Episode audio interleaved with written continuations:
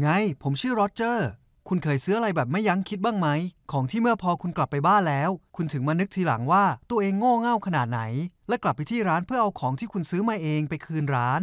นี่แหละเรื่องที่ผมจะเล่าให้ฟังต่อไปนี้เมื่อไม่นานมานี้ผมเพิ่งแบบว่าซื้อแฟนให้ตัวเองมาหมาดๆไม่ใช่ครับผมไม่ใช่มหาเศรษฐีหรืออะไร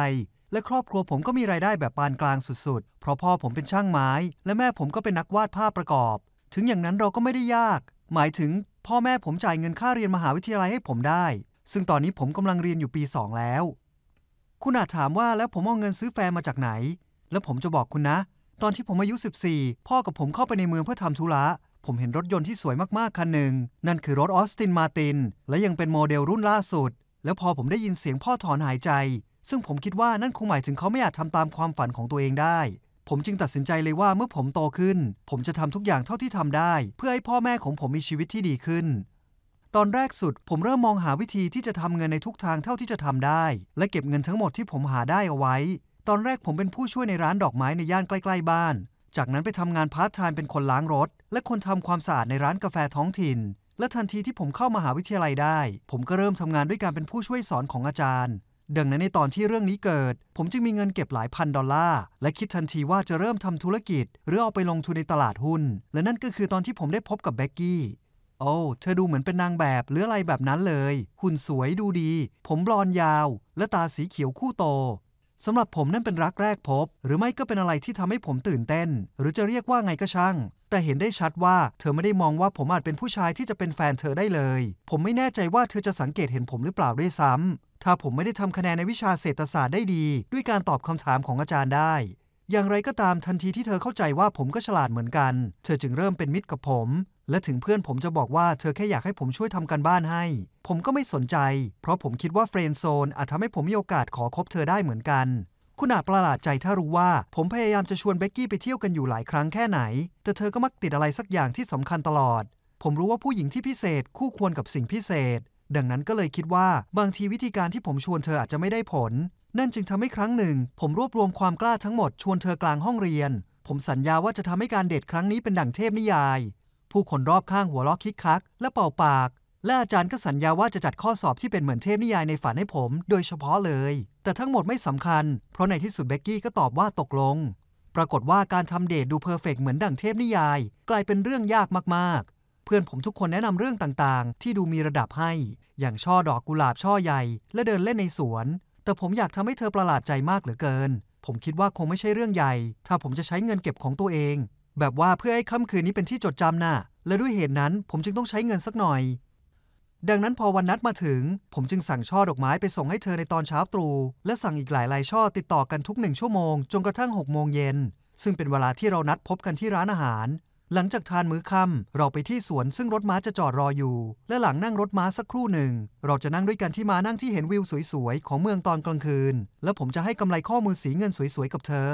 ใช่ผมรู้ว่านี่อาจฟังดูโง่อยู่บ้างที่เสี่ยงมากขนาดนั้นเพราะเธอไม่ได้รับปากอะไรผมเลยแต่ผมตกหลุมรักเบกกี้มากจริงๆและเมื่อเธอจูบผมก็เข้าใจเลยว่าทุกดอลลาร์ที่เสียไปนั้นคุ้มค่าแล้วแน่นอนนับตั้งแต่เดทครั้งนั้นเราจึงกลายเป็นคู่รักกันจริงๆและตลอดทั้งสัปดาห์ครั้งแล้วครั้งเล่าผมจะได้ยินพวกสาวๆกระซิบกระซาบพูดกันถึงคืนนั้นซึ่งที่จริงหมายถึงว่าเบกกี้ชอบมากซิจนเอาไปพูดให้ทุกคนฟังว่าผมโรแมนติกแค่ไหนผมมีความสุขมากจริงๆที่ได้อยู่กับเธอรู้สึกเหมือนจะบินได้เลยมีแค่อย่างเดียวที่ไม่ได้รบกวนจิตใจผมในตอนแรกแต่ไม่นานก็เริ่มน่าสงสัยขึ้นมานั่นคือเบกกี้เอาแต่ร้องขอของขวัญและการเซอร์ไพรส์จากผมอีกและถึงผมจะรู้ว่าสาวๆทุกคนชอบการมีประสบการณ์แบบนั้นหลายๆครั้งผมก็อดคิดไม่ได้ว่าแฟนผมเริ่มกลายเป็นคนเสพติดวัตถุไปแล้วผมจะอธิบายสักหน่อยนะวันหนึ่งเบกกี้เอาแต่พูดเป็นในๆว่าเธออยากได้ชุดกระโปรงสวยๆราคาแพงตัวหนึ่งเอามากๆและตอนนี้ก็บังเอิญว่าลดราคาอยู่พอดีแต่เธอไม่มีเงินพอและอื่นๆผมก็เลยซื้อให้เธอในอีก2วันต่อมาเธอขอให้ผมไปช่วยเลือกของขวัญให้เพื่อนเธอเป็นของขวัญวันเกิดเพื่อนคนนั้นที่จะมาถึงในอีกไม่นานและขณะที่เรากำลังเลือกดูเธอก็พบรองเท้าสวยๆที่เข้ากับชุดกระโปรงที่ผมซื้อให้ก่อนหน้าผมก็เลยซื้อมาและของขวัญงี่เง่าให้เพื่อนเธอด้วยหลังจากมีความสัมพันธ์กัน1เดือนเธอจึงบอกว่านี่เป็นวันครบรอบครั้งแรกของเราดังนั้นก็นั่นแหละผมเลยต้องใช้เงินอีกครั้งใช่ผมรู้ว่าผมควรพูดกับเธอเรื่องนี้แต่ก็แค่แบบว่าผมรักเธอและไม่อาจต้านทานได้เลยเวลาที่เธอเริ่มออดอ้อนโน่นนี่ ต่อมาเมื่อถึงปิดเทอมฤดูใบไม้ผลิและผมอยากกลับไปเยี่ยมพ่อแม่ที่บ้านเกิดมากผมจึงบอกเบกกี้เรื่องนี้และเธอก็ทำให้ผมประหลาดใจจริงๆที่บอกว่าอยากไปด้วยเพื่อแนะนำตัวกับพ่อแม่ผมนี่เป็นเรื่องไม่คาดฝันและยอดเยี่ยมมากๆผมก็เลยซื้อตั๋ว2ใบแทนที่จะเป็นใบเดียวและโทรบอกแม่ว่าผมไม่ได้กลับไปคนเดียวผมเห็นเลยว่าเบกกี้ตื่นเต้นและกระวนกระวายแค่ไหนระหว่างอยู่บนเครื่องบินและเธอก็เอาแต่ถามว่าควรทำยังไงเพื่อให้แม่ผมพอใจและพ่อผมชอบคุยเรื่องแบบไหนอะไรอื่นๆแบบนั้นและเมื่อเราไปถึงบ้านผมเห็นเลยว่าพ่อแม่ผมแบบว่าเตรียมพร้อมจะต้อนรับขับสู้เราไว้แล้วทุกที่ในบ้านสะอาดเอี่ยมเงาวับมีดอกไม้สดอยู่ทุกหนทุกแห่งและผมก็รู้สึกว่าผมอาจเป็นครอบครัวเดียวกับเบกกี้ในวันหนึ่งได้จริงๆและผมก็เห็นภาพในหัวเลยว่าเราจะมาที่นี่กันในทุกคริสต์มาส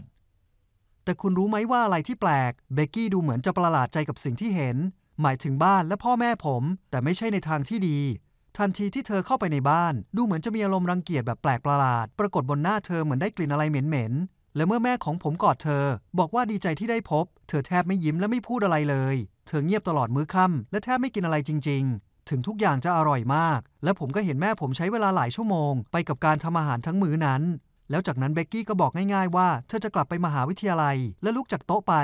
วันถัดมาเธอจึงสั่งให้ผมไปส่งเธอที่สนามบิน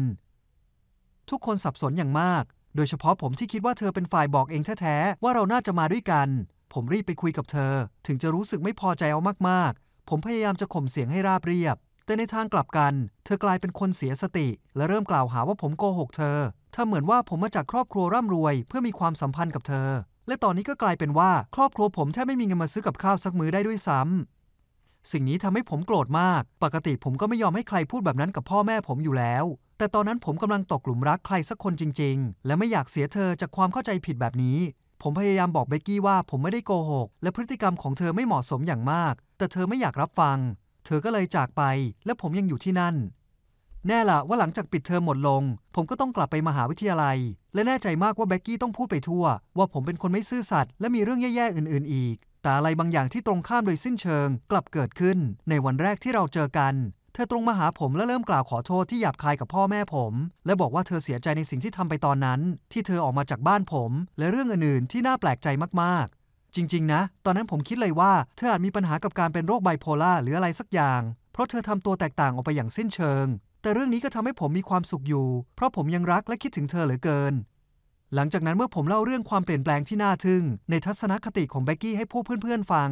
ซึ่งพวกเขารู้เรื่องทริปที่ห่างไกลจากทริปพบพ่อแม่ผมที่ดีมาก่อนแล้วแซมจึงสารภาพความจริงและหลังจากฟังเขาทุกอย่างก็เหมือนจะเข้าที่เข้าทางทันที